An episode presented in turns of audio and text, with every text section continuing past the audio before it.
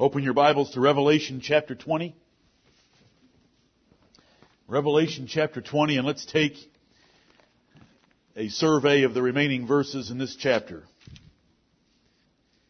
If you come into Revelation chapter 20 with the instruction and knowledge that Paul, Peter, and Jesus have given us, it is not that difficult to see. We know that at the second coming of Jesus Christ, all things are going to be wrapped up. The, the wicked are going to be judged. The world's going to be burned up. The righteous are going to be gathered into heaven.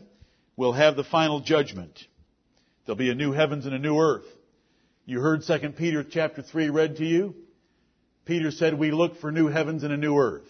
He didn't say we look for a millennial kingdom. We don't look for a tribulation. We don't look for a rapture. We look for the final day of all things. We see that in 1 Thessalonians, 2 Thessalonians. It's wherever the second coming is dealt with. That's the way it's described in the rest of the Bible. When we parted before our break, we looked at Matthew chapter 12 and saw that Jesus bound the strong man, who is the devil, at his first coming. So when we come into Revelation chapter 20, all of a sudden it looks pretty simple. You know there at the end you have the second coming because he's going to come in flaming fire and burn up the wicked and cast the devil into hell. Right. And you know that Satan was bound at the first coming because we read it in Matthew chapter 12. I want to take a few minutes and, and race through uh, just a few verses, a smattering of a sample about the devil being bound at the first coming of Jesus Christ. Before I do that, let's think for a minute about the thousand. I already mentioned an example. When you ask somebody, what do you, do you uh, how busy are you today? Are you able to do such and such today? It's a common expression for us to say, I got a thousand things to do when you don't have anything near that. 2,000 years have already expired between the first coming and the second coming, which isn't here yet. The thousand in the Bible, a thousand years, is just a description of a long time. When the Bible says the Lord owns the cattle on a thousand hills, who owns the cattle on hill number 1001? The Lord owns the cattle on all the hills, but they're represented as a, as a thousand hills. Holding your fingers in Revelation 20, take a look at Deuteronomy chapter 7. This is common in the Bible. There's not just one or two places where the word thousand is used as a description for just a lot, a lot, many. Deuteronomy chapter 7 and verse 9. Know therefore that the Lord thy God, He is God, the faithful God, which keepeth covenant and mercy with them that love Him and keep His commandments to a thousand generations. Now if the Lord, our God, He is God and He is a faithful God, does He become unfaithful when we get to the one thousandth and first generation? He's faithful to all generations. But sometimes all generations is replaced with a thousand generations. Learn to read your Bibles with spiritual understanding. If you read the whole Bible through and you read it through meditatively and carefully, you would know the Lord used the word a thousand that way before you ever got to the last book of the Bible. The Bible does give us knowledge in a progressive fashion, meaning by the time we get to Matthew, we learn a whole lot more than we knew in the books of Moses. And by the time we get to Revelation, we've had the, the apostles lay down a foundation for us to understand. I'm not going to give you any more examples than that or I'll be in trouble. I can tell you this. Why does it say in Revelation chapter 17 and verse 12, and the ten horns, which are the ten kingdoms of Europe, which thou sawest are ten kings, which have received no kingdom as yet, but receive power as kings one hour with the beast. Do you want to make that 60 minutes of 60 seconds? By the time the kings figured out that they were going to give their kingdoms to the beast, and get power from him and decreed that and had it published and taken to the street, they would have already withdrawn their commitment because the hour would be up. The word hour in the book of Revelation is used for a very short period of time. A thousand years is used for a very long period of time. In another place, you can find out where it says you're going to suffer persecution ten days. Well, who, anybody can handle ten days. Just hold out for the eleventh day. But again, it's Revelation's symbolic language describing a period longer than an hour, but something that can be endured. But a thousand years in the Bible is used for all the time between the first coming and the second coming. There's more examples, but we've got to go on. Look at what it said in verse 2. And he laid hold on the dragon, that old serpent, which is the devil and Satan, and bound him a thousand years, cast him into the bottomless pit, and shut him up, and set a seal upon him. And here's exactly how he was limited and restrained, that he should deceive the nations no more, till the thousand years should be fulfilled, and after that he must be loosed a little season. But for the, for a thousand years, for a long time, between the first coming and the second coming, except for that little season, the devil's going to be bound up and he's, he's locked up and there's a seal on him that he can't deceive the nations anymore. Now we've got to go back and look at what Jesus did to see what it meant by deceiving the nations. And when we do go look, we see that the gospel was able to go out and men believed it. Men were delivered from the power of darkness and out of the kingdom of the devil to believe the gospel. And it happened at the first coming. The reason we get so angry against the premillennial scheme of things and we consider it a false gospel and blasphemous heresy is because it denies the work of Jesus Christ at His first coming. The work of Jesus Christ at His first coming was to destroy the works of the devil. Right. Look at 1 John chapter 3 and verse 8. You can keep a little note marker or your hand in, in Revelation 20 because we'll be coming back. But 1 John chapter 3 and verse 8 reads like this. He that committeth sin is of the devil, for the devil sinneth from the beginning. For this purpose the Son of God was manifested, that he might destroy the works of the devil. The Lord Jesus Christ came to destroy the works of the devil. And one of the things he did while he was here was he bound the strong man so that he could deliver some of the souls out of his kingdom. Hebrews chapter 2. Hebrews chapter 2, it tells us in verse 14, Hebrews 2:14. For as that, for as much then as the children are partakers of flesh and blood, he also himself likewise took part of the same.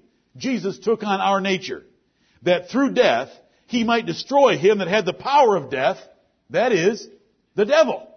At his first coming, Jesus destroyed the power of the devil. At his first coming. Look at Colossians chapter 2. My favorite reference to this point. Colossians chapter 2. Was it a close battle? Was the conflict, was the conflict in doubt? Not at all.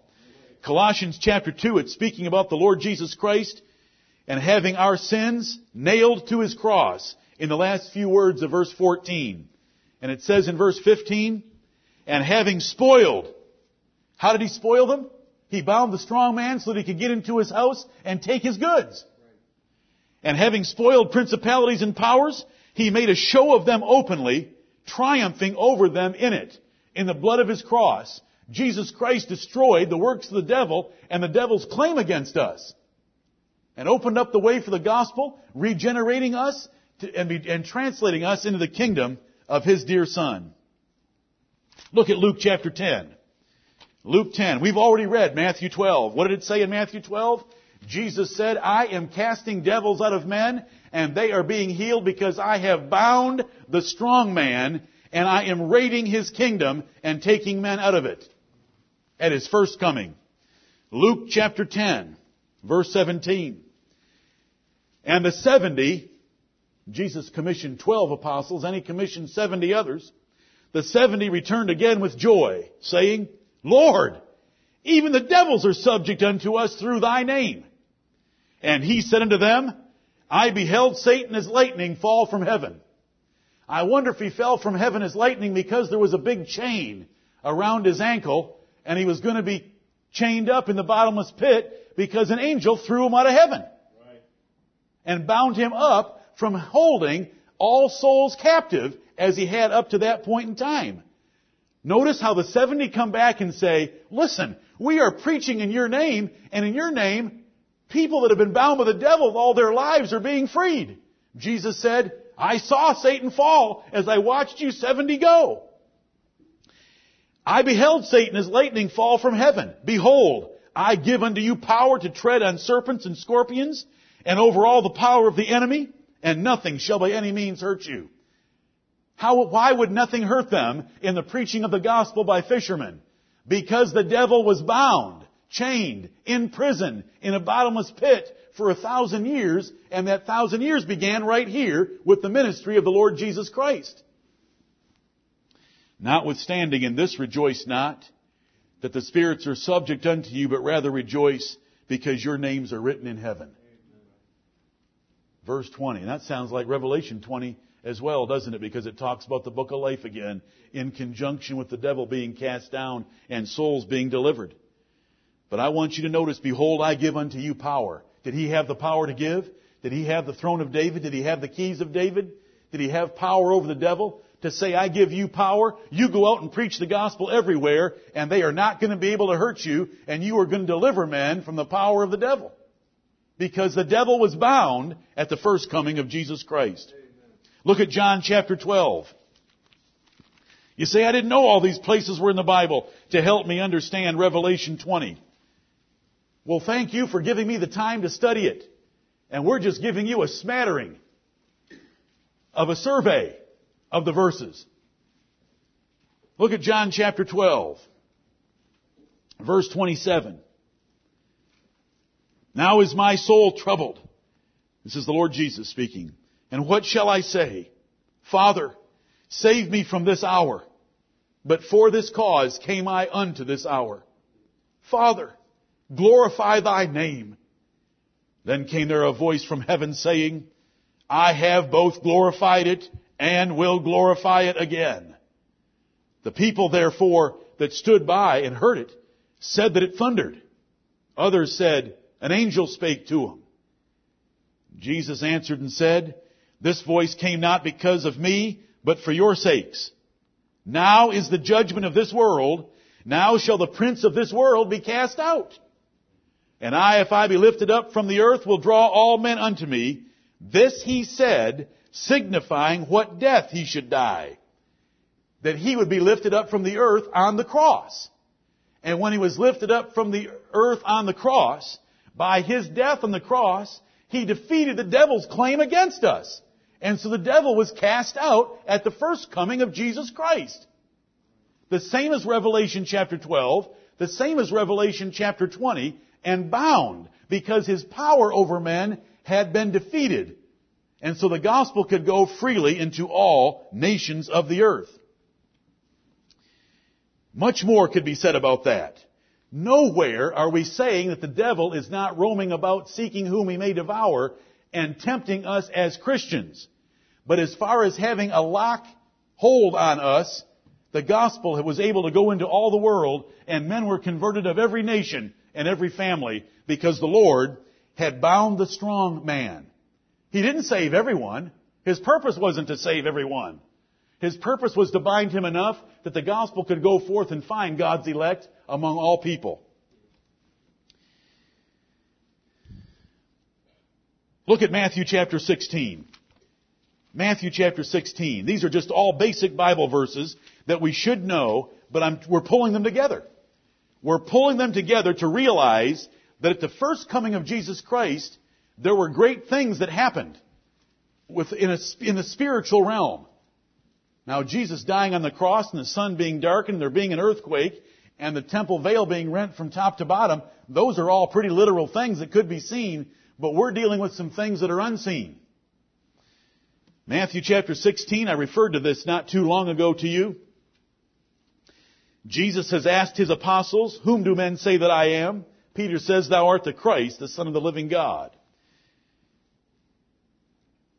Peter, the Lord tells Peter, the Lord tells Peter that flesh and blood had not revealed that information to him, but his Father in heaven. And he said in verse 18, Thou art Peter, and upon this rock I will build my church, and the gates of hell shall not prevail against it. Why wouldn't the gates of hell prevail against the church of Jesus Christ? Because Jesus Christ had bound the strong man. The angel had come down and thrown the devil into the bottomless pit as far as deceiving the nations. He could no longer deceive all the men and women and children of the other nations of the earth. The Gentiles were going to have that bondage lifted from them and the gospel was going to go forth. Why do we read in Isaiah over and over that the Gentiles lived in great darkness, but a light had arisen upon them? And we find the fulfillment of that in Revelation? Or do we find the fulfillment of that in Matthew? In Matthew, when John the Baptist and Jesus came on the scene, and then their apostles. Look at Matthew 28. Matthew 28.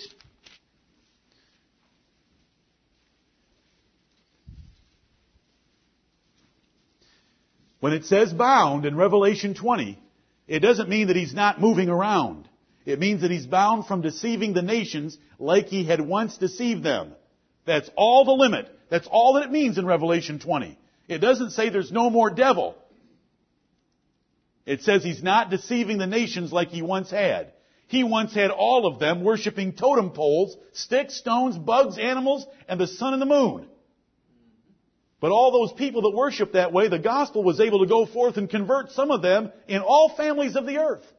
Because the strong man had been bound from deceiving all nations.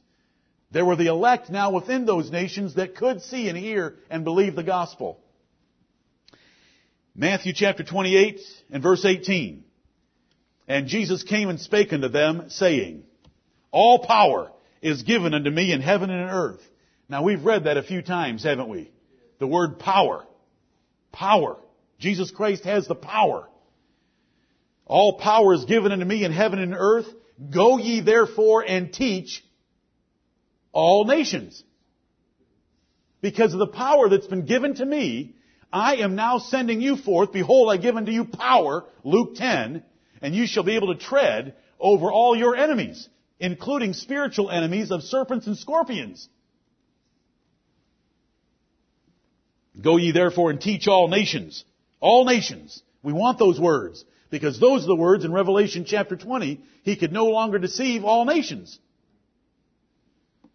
Baptizing them in the name of the Father and of the Son and of the Holy Ghost, teaching them to observe all things whatsoever I have commanded you, and lo, I am with you always, even unto the end of the world. Amen. Did they do that? Were they able to do it? Did they have the power to go into all nations? Look at Mark 16. Mark 16. Verse 19. Of course, the Scofield Reference Bible says that the last 11 verses of Mark 16 don't belong in the Bible, but we're going to read them anyway. Vaticanus and Sinaiticus, they're two idolatrous manuscripts that the Pope owned, don't have these verses, and so they say we shouldn't have them. But we've got them, and the Church of Jesus Christ has had them for 2,000 years and believed on them. Verse 19, So then after the Lord had spoken unto them, he was received up into heaven and sat on the right hand of God, and they went forth and preached everywhere. Well, where did he tell them to preach? In all nations. So they went forth and preached everywhere in all nations, the Lord working with them and confirming the word with signs following. This is a tremendous change from the previous condition of the earth. The previous condition of the earth was that there was a man named Abraham, and he started a godly family through Isaac and Jacob and the twelve sons of Jacob, and they became God's people on earth. That's where the church was. But now it's been opened up to all the Gentile nations of the earth, and the gospel's going forth and it's being believed. And it's being preached by fishermen. And they're believing it. Because the devil is bound from deceiving all of them like he once had. And so there is, an, there is open opportunity. Paul said, pray for me that a door might be opened for me to preach the gospel. An effectual door has been opened to me. Paul could see it. He couldn't believe it. Here's a Jew. Do you know the Gentiles have never really got very excited about the Jews? But a Jew could come into town and preach the gospel and Gentiles would be converted. Because the Lord was with them. Amen. Romans. Let's turn to Romans and see if we can find anything about this. How about Romans chapter 1? Romans chapter 1, once you nail down the binding of the devil, and then you nail down the first resurrection, you're okay. Chapter's pretty easy. Fits the rest of the New Testament just like it should. Not coming up with something totally new that the rest of the New Testament doesn't know anything about. Romans chapter 1 verse 5, by whom we have received grace and apostleship for obedience to the faith among all nations for his name. The apostles were able to go to all nations because Jesus Christ had bound the strong man. Come over to chapter 16 of the same book, Romans 16. Romans 16 and verse 26. but now is made manifest, and by the scriptures of the prophets, according to the commandment of the everlasting God, made known to all nations for the obedience of faith. The gospel was going to all nations.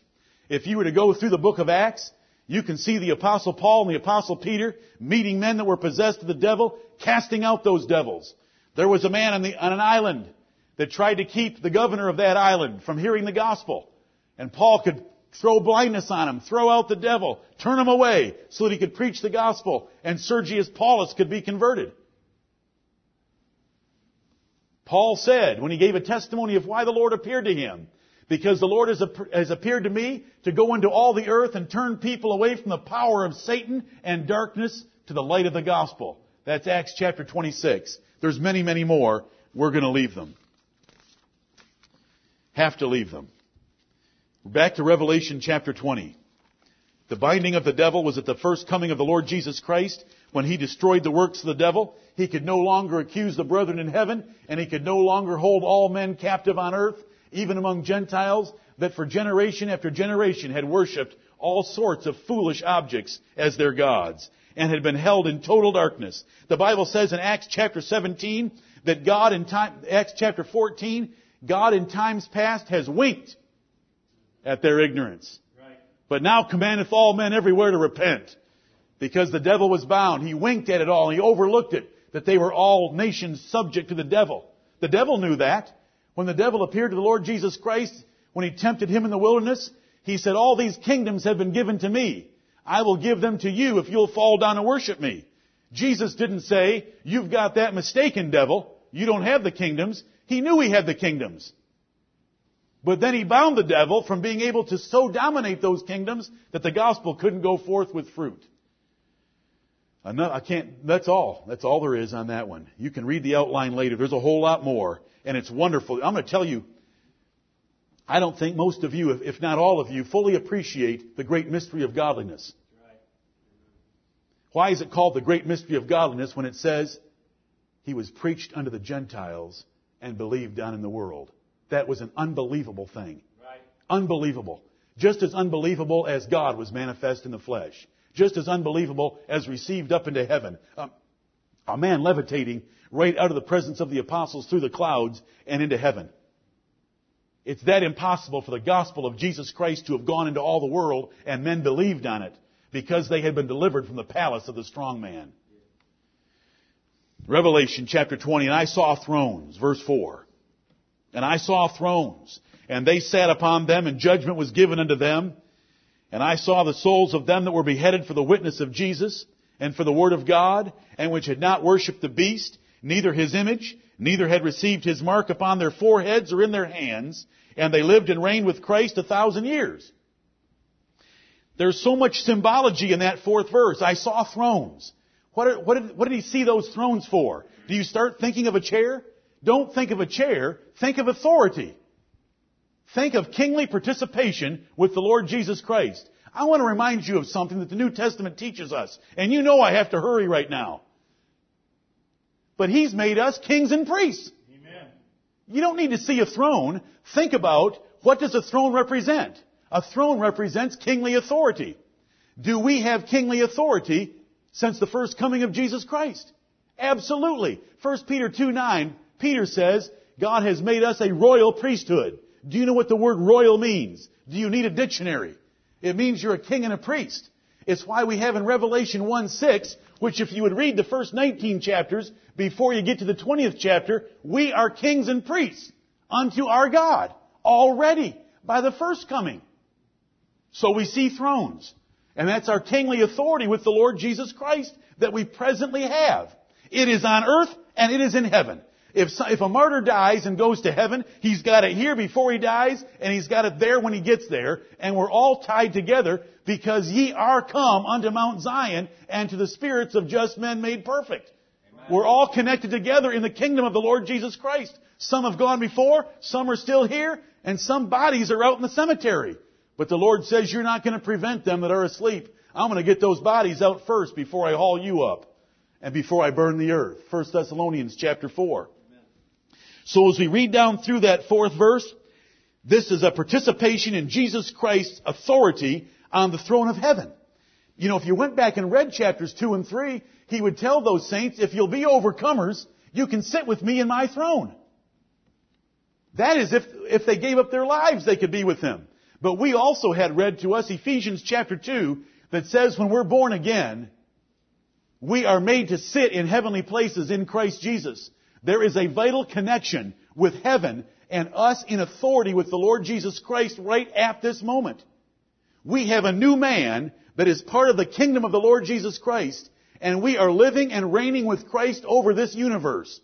We're not in His presence yet, but He's in our presence. In fact, He's in us through the Holy Spirit, and He's dwelling with us forever. Amen. And we're living and reigning with Christ. The beast. The beast is the Roman Empire. The image of the Roman Empire is the Roman Catholic Church. It's not all that difficult. The beast and the image of the beast. And stop thinking about a 666 in a forehead or a 666 in hands. The forehead and the hands. The forehead is your mind and the hands are all your practical works. You can't buy or sell unless you participated in that empire. Don't get, don't get overly excited about signs. Everybody starts to want, oh my, they're going to put a GPS positioning chip in my forehead. They're going to put it in my hands. Don't go there. You're making, you're making a symbolic book literal. Once you start down that path, what is going to save you?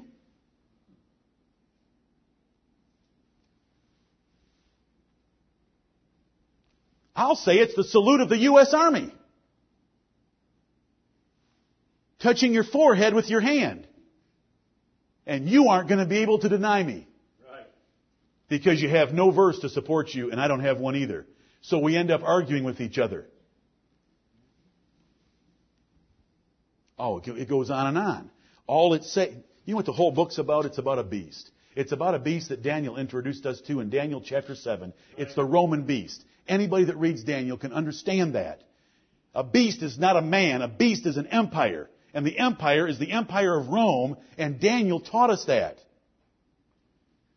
And what's the image of the beast? Well, the empire died, but it came back to life in the form of the Roman Catholic Church. Daniel told us about that and that it would wear out the saints of God for 1,260 years. Now let me tell you something. 1,260 is not the same as a 1,000. When somebody says, are you busy? You don't say, I've got 1,260 things to do. You know what I mean. I'm not, I'm really just asking, you, you use the words, as soon as you get specific like that, we all know that you mean them literally. Maybe a little exaggeration sometimes. You know what I mean. We're back in verse 4. And these, these martyrs of the Lord Jesus Christ that had his witness, that had the word of God, that would not worship the beast, that would not submit to Rome, they wouldn't submit to pagan Rome, they wouldn't submit to papal Rome. They did not let that, that empire, that beast, have dominion over their minds or their lives. They lived and reigned with Christ a thousand years. This book is to encourage such saints that if they're faithful and they'll be overcomers, they will reign with the Lord Jesus Christ and He has the ultimate victory. That's what verse, verse 4 is about. They lived and reigned with Christ a thousand years. And brethren, we are living and reigning with Christ right now. It says that in Ephesians chapter 2. I'm, you gotta see it. Ephesians chapter 2. I don't want to refer to it. It wasn't too long ago that I preached through the book of Ephesians, and we stopped on that verse because it is so important. But we want to see it again. We had it read to us today. Ephesians chapter 2. And you hath he quickened is how the chapter begins. And you hath he quickened who were dead in trespasses and sins. If you're dead and then you're quickened, what does quickened mean? To make you alive. If you're dead and you're made alive, what is another word to describe that change? Good. We're making progress. Lots of it. It's a resurrection. If you were dead and now you're alive, you've been resurrected. It said, it describes this twice. It says it in verse 1, it says it in verse 5, even when we were dead in sins, hath quickened us together with Christ, by grace ye are saved, and hath raised us up together, and made us sit together in heavenly places in Christ Jesus. That's all I needed, that's all I should need, is to show you that. Clear words out of Paul's mouth about our spiritual connection with Jesus Christ. We are come unto Mount Zion. I'm not waiting for Mount Zion. I'm in Mount Zion. No wonder we have Baptist churches in this country called Mount Zion Baptist Church. Praise the Lord. Somebody understood these passages. We aren't waiting for Mount Zion. We're in Mount Zion. We've come already to an innumerable company of angels. We are already in contact with them because it is so certain that we will be with them physically because of the Lord Jesus Christ's work. And it, it begins with regeneration when we are made a new man with a new nature. That is when we are translated from the kingdom of darkness into the kingdom of His dear Son. We have a vital connection with Jesus Christ through our new man. Back to Revelation chapter 20. Verse 5. But the rest of the dead lived not again until the thousand years were finished. This is the first resurrection. The rest of the dead lived not again. The rest of the dead were not born again. The rest of the dead lived not again. This is a spiritual chapter. This is a spiritual event. If you go to John chapter 5, which our brother Keith read to us, in John chapter 5, Jesus said, The hour is coming, and now is, when the dead shall hear the voice of the Son of God, and they that hear shall live. Then three verses later he said, Marvel not at this, for the hour is coming. It's not now. See, it's a future one. The hour is coming in the which all that are in the graves shall hear his voice and shall come forth. They that have done good unto the resurrection of life, and they that have done evil unto the resurrection of damnation. Do you know why I'm holding up two? Because there is a first resurrection and there is a second resurrection. The first resurrection, by the same Bible writer, John, wrote about it in John chapter 5, and it's regeneration when the Son of God speaks us into life spiritually. And then there's a second resurrection when he hauls our bodies out of the graves. And those two are set as first and second resurrection in John chapter 5. And here we have it again. This is the first resurrection, verse 5. Blessed and holy is he that hath part in the first resurrection. Nowhere in the Bible are we told that there are two physical resurrections. Nowhere. Nowhere are we told about two bodily resurrections. There is a spiritual resurrection, and then there is a bodily resurrection of all men. The spiritual resurrection only raises the elect to life. The bodily resurrection raises all men to life. That's why it says the rest of the dead live not again. They didn't get that first resurrection. They weren't born again. I love the combination of words, but the same writer again. They lived not again. They were not born again. Compare spiritual things with spiritual, brethren. It says, Blessed and holy is he that hath part in the first resurrection. Is it important and a blessing to be born again of God? Amen. It is absolutely essential. Blessed and holy is he that is born again. Blessed and holy is he that hath part in the first resurrection. If the second death scares you, the first resurrection is deliverance from the second death. On such the second death hath no power, but they shall be priests of God and of Christ, and shall reign with him a thousand years. I want to ask you, when do we become priests of God? After the first coming when we're born again. When we're born again, we have a new man that is created in righteousness and true holiness. It can approach the holy throne of God and is accepted by the work of the Lord Jesus Christ. We are kings and priests. You do not understand how high you've been exalted by the work of the Lord Jesus Christ.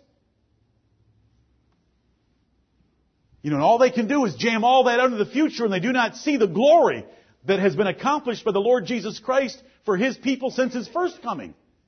That's why we get so upset about it. They shall be priests of God and of Christ and shall reign with him a thousand years. And when the thousand years are expired, Satan shall be loosed out of his prison. When this period of time is about to come to a close, God is going to, re- to loose that binding that he had upon the devil. Now what was the binding? It was locking men up into error and lies and deception, deceiving the nations, all the Gentile nations of the earth, the rest of the world. And he's going to go and do it again. When the thousand years are expired, Satan shall be loosed out of his prison and shall go out to deceive the nations which are in the four quarters of the earth, Gog and Magog, to gather them together to battle, the number of whom is as the sand of the sea. You want to start with the sand of the sea and make that literal? There's more individual grains of sand in one cubic foot of sand than there will be people on this earth at any point in time.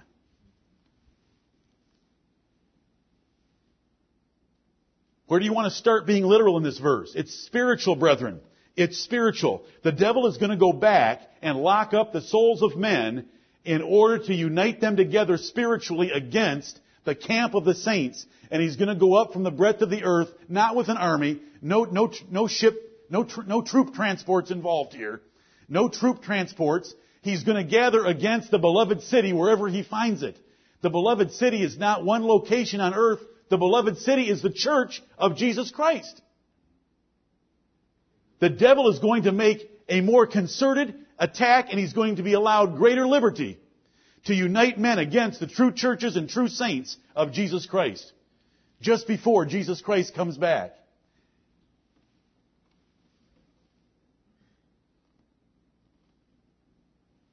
It's called the perilous times of the last days. Right. We've read about it in 2 Timothy chapter 3, where there is going to be a concerted effort against the true saints and churches of Jesus Christ by wicked men deceiving so-called Christians. You know, the thrust of what I've tried to teach you over the last number of years is that we are in those perilous times of the last days. There is a form of godliness, but they deny the power thereof. Paul warned us about preachers who preach another Jesus, another spirit, and another gospel. And if we go to that 2 Corinthians 11 and find that passage, who is behind that other Jesus and other spirit and other gospel? Does it tell us there? Satan. He appears as ministers of righteousness and he appears as an angel of light. He's a deceiver. I am not a prophet. I cannot tell you when we enter the little season before the coming of the Lord Jesus Christ. Do I believe that we're in it? Yes, by virtue of the fact that the truth is so despised in the earth at the present time. The truth went everywhere. Men wanted to hear the truth in all nations. The enemies of the gospel said, these men are turning the world upside down. Let me tell you something about the truth. It is no longer turning the world upside down. The world is trying to turn it upside down. Even in America, with the seeker-sensitive movement and contemporary Christianity and casual Christianity and all the rest of the, the changes and modifications to Bible Christianity is an assault upon the camp of the saints and upon the beloved city. That is why in 2 Peter chapter 3, the warning was, be steadfast. Because there's going to be every effort made to move us away from the hope of the gospel. We are to earnestly contend for the faith once delivered to the saints. Do you realize there isn't a single verse in any one of those places that tells us to buy guns, powdered milk, and go move off to the woods? Whenever you read about a man like that, he's an anarchist. He despises God-given authority and he's rebelling against it. There isn't a verse in the Bible. The Bible tells us the devil is not a flesh and blood enemy. He is a spiritual enemy. And this chapter is describing a spiritual conflict that is going to get worse before it gets better. And when it gets better, the Lord Jesus Christ is going to make everlasting peace by burning up all our enemies.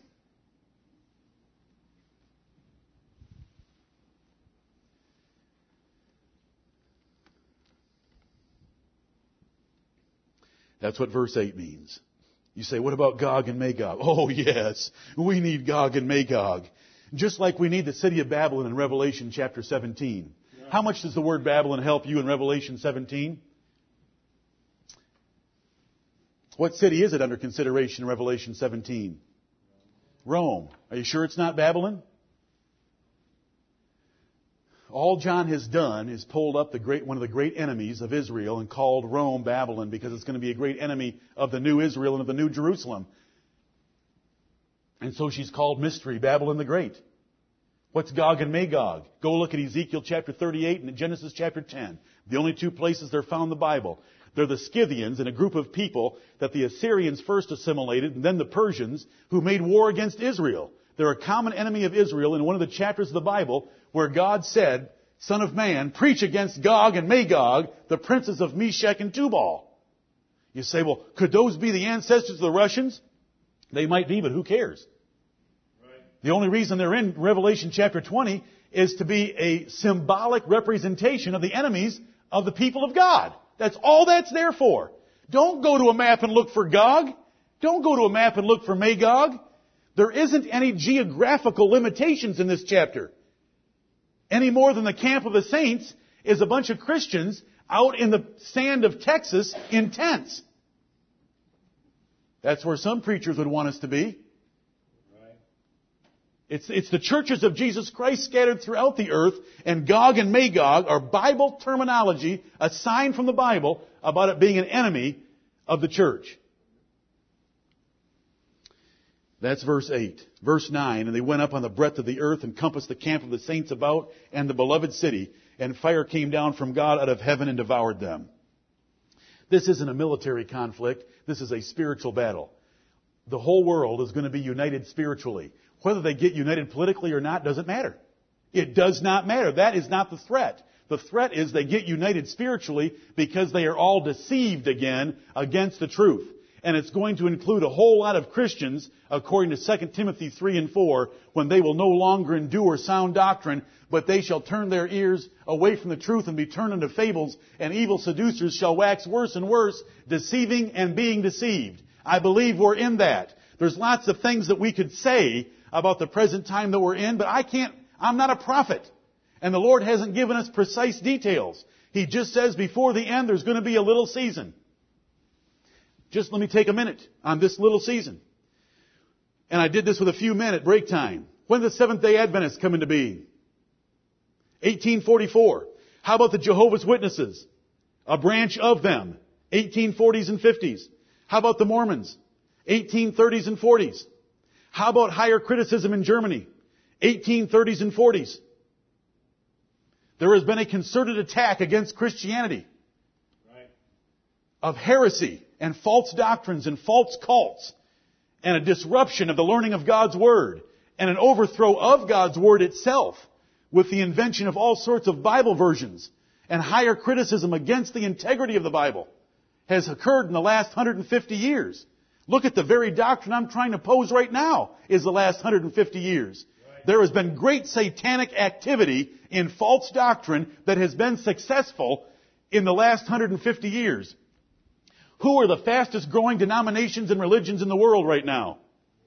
I just listed them for you. They're going into all nations and captivating people with their false doctrines. Those are not branches of Christianity. Those are branches of a false brand of Christianity with another Jesus, another gospel, and another spirit, and they are being very successful in the world.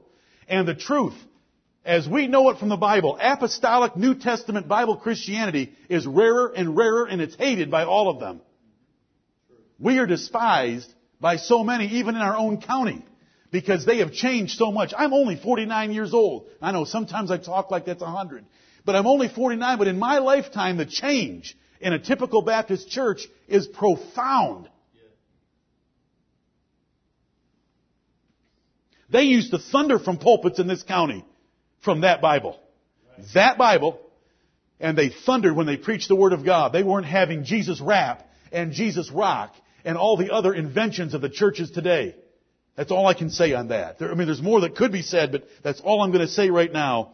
This, this war here in verses 8 and 9 is a spiritual conflict. It's the devil against the saints of God. And it, it gives it away when it tells us they came up against the beloved city. As soon as they say that, then all you gotta do is read Revelation chapter 21 and you find out what that beloved city is. It's the church of the Lord Jesus Christ. It's not Jerusalem. Right.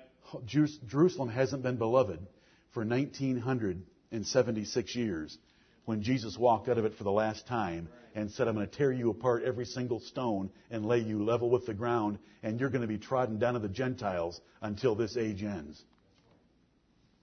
Verse 10.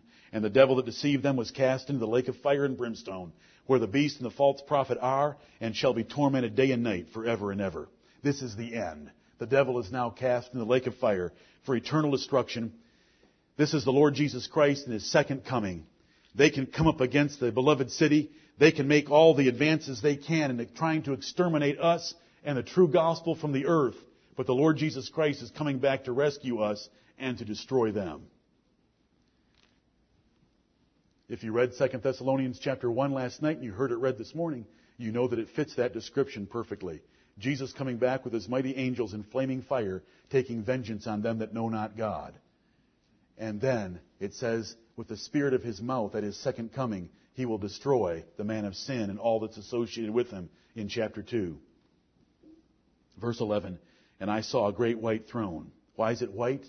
Because of the purity and holiness of the living God. And I saw a great white throne, and him that sat on it, from whose face the earth and the heaven fled away, and there was found no place for them. The Lord Jesus Christ, when he appears in judgment the next time, this world will, they don't know anything about the Jesus Christ of the Bible. They keep wanting to put Jesus Christ of the Bible in a manger. They want to put Jesus Christ, a long-haired hermaphrodite hippie, on a cross with long hair. They've never seen this Lord Jesus Christ.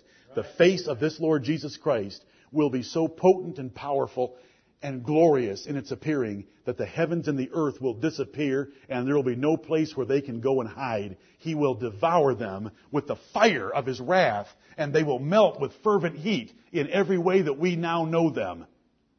There will be no heaven and earth like we now know it when the face of the Lord Jesus Christ appears on his white throne of judgment. Yes, that should be a terrible thought when you read verse 11. Yes, it should be terrible. Yes, it should terrify us. Do you know what Paul said? Knowing therefore the terror of the Lord, we persuade men. I, it is so frustrating to get in here and have a few minutes with you and to know that there is nothing outside that door. Nothing. To remind you that the Lord Jesus Christ is coming back to sit on His white throne with mighty angels and flaming fire in vengeance to destroy all His enemies. We must remind each other. It is why we have a church. It is why we get together. It is why we study these things. It is to be reminded. None of you have lived as well as you could have this past week or me in light of this coming day. And we want to walk out of this place and be more committed to living for Him who loved us and died for us, but who is coming back to destroy His enemies. Verse 12, and I saw the dead, small and great, stand before God. It doesn't matter if you've been a president or if you've been a pauper. And the books were opened, and another book was opened, which is the book of life. And the dead were judged of those things which were written in the books according to their works. All these books refer to is God's record keeping of everything you have done in your life is going to be called to remembrance before God. It will not take Him thousands of years to try the entire human race. It will take Him only a few moments of time as long as He chooses to make it last. And we will all be held accountable. It didn't matter whether it was Solomon in Ecclesiastes 12:14 that said every work shall be brought into judgment with every secret thing. You got some secrets on everyone else in here? Every secret thing is going to be brought into judgment. Even Solomon knew that. The apostle Paul wrote about it in Romans 14 and in 2 Corinthians 5, which our brother read to us just moments ago. We'll be judged out of those books. Verse 13, the sea gave up the dead which were in it, and death and hell delivered up the dead which were in them. What do you think this is? This is the resurrection. This is John chapter 5 verses 28 and 29. The hour is coming when the dead shall hear the voice of the Son of God and shall come out of their graves. Right. This is the resurrection. This is the second coming of Jesus Christ when he raises the righteous and the wicked for the final judgment. The sea gave up the dead which were in it, and death and hell delivered up the dead which were in them, and they were judged every man according to their works and death and hell were cast into the lake of fire. All the wicked dead and all those that have been held in hell for 6,000 years at the present time will be cast into the lake of fire. This is the second death. This is the final sentencing and execution of the punishment that they deserve for being sinners against a holy God. And that last verse, and whosoever was not found written in the book of life was cast into the lake of fire. No wonder Jesus said, no wonder Jesus said, to his apostles when they came back and said, Lord, even the spirits are subject unto us through your name. He said, Don't rejoice in that. Right. Rejoice that your names are written in heaven. Right. When are our names written in heaven? There's a folk song sung in this county and every other county of this country. I was raised with it as a boy. It's called There's a New Name Written Down in Glory. But there's a problem with that song because there ain't no new names written down in glory. No names are being written down today because some band played well enough for somebody to make a decision for Jesus. The Bible tells us in Revelation 13:8 and 17:8 that the names were written there before the foundation of the world. Amen. Which matches up perfectly with Ephesians chapter 1, 2 Timothy chapter 1, Romans chapter 8, Romans chapter 9, and other places that tell us that we were chosen by God in Jesus Christ before the world began. That's how our names get in the book of life. Well, you say to me, how can I know that my name's in the book of life? I'm going to tell you right now. Believe on the Lord Jesus Christ and your name is in the book of life. Then add to that faith virtue. And to virtue, knowledge. And to knowledge, patience. And to patience, godliness. And to godliness, temperance. And to temperance, brotherly kindness. And to brotherly kindness, charity. And if you'll do those things, you can make your calling and election sure, and you'll never fall. Amen. That is the Bible gospel about the book of life. If you want to know your name is in the book of life, believe on the Lord Jesus Christ, that He is the Son of God, the Son of David, and He's sitting on God's throne at this hour. And He's coming again to judge the world, and He died on the cross for the sins of His people. That is not how you get your name in the book of life, but that's how you know it's there. And then you add to that faith good works that please the God who chose us by His grace. That's Revelation chapter 20 the spiritual conflict between the devil and the Lord Jesus Christ and men that are the true saints of God between the first coming and the second coming. Jesus Christ has the ultimate victory, the total victory, and we'll be in heaven forever with him. And if you read the next two chapters of Revelation, it goes ahead and describes that city, and though it describes it in the terms of a cube, it's the elect family of God. The book is full of symbols. This was a spiritual conflict there's a spiritual victory, and you've already been made part of it, those of you that have believed in the name of the Son of God. As we come to the Lord's table now, the book of life is called the Lamb's Book of Life. It's called the Lamb's Book of Life of the Lamb slain, because Jesus Christ died for everyone in that book, and they shall be delivered from the second death. Someone in here is going to get the news soon that they've got cancer or some other disease that is good, that is terminal. And we're all going to be alarmed to a degree. But you know what? Physical death is nothing compared to what I just read to you. Right. It is absolutely nothing. Physical death delivers you from all physical pain and worry of this life. You can get out of here. You can check out. But I'll tell you something when you stand before the Lord Jesus Christ and He checks you out and casts you into the lake of fire, that is an entirely different thing. Right. It can't even be compared. People take vitamins. People go exercise. People read all this tripe about testimonials, about living another week in their lives. None of that matters. Every single ounce of energy we have and time that we can spare should be, should be spent in pursuing the approval of the Lord Jesus Christ. That's what Peter said in 2 Peter chapter 3, and that's what Paul said in 2 Corinthians chapter 5. As long as I am here or there, I'm going to do everything I can to be accepted of Him. Because it's God's acceptance of us that is everything. And the way that we know that we are accepted is by believing and obeying the gospel of our Lord Jesus Christ. The first death is nothing. The second death is everything. Right.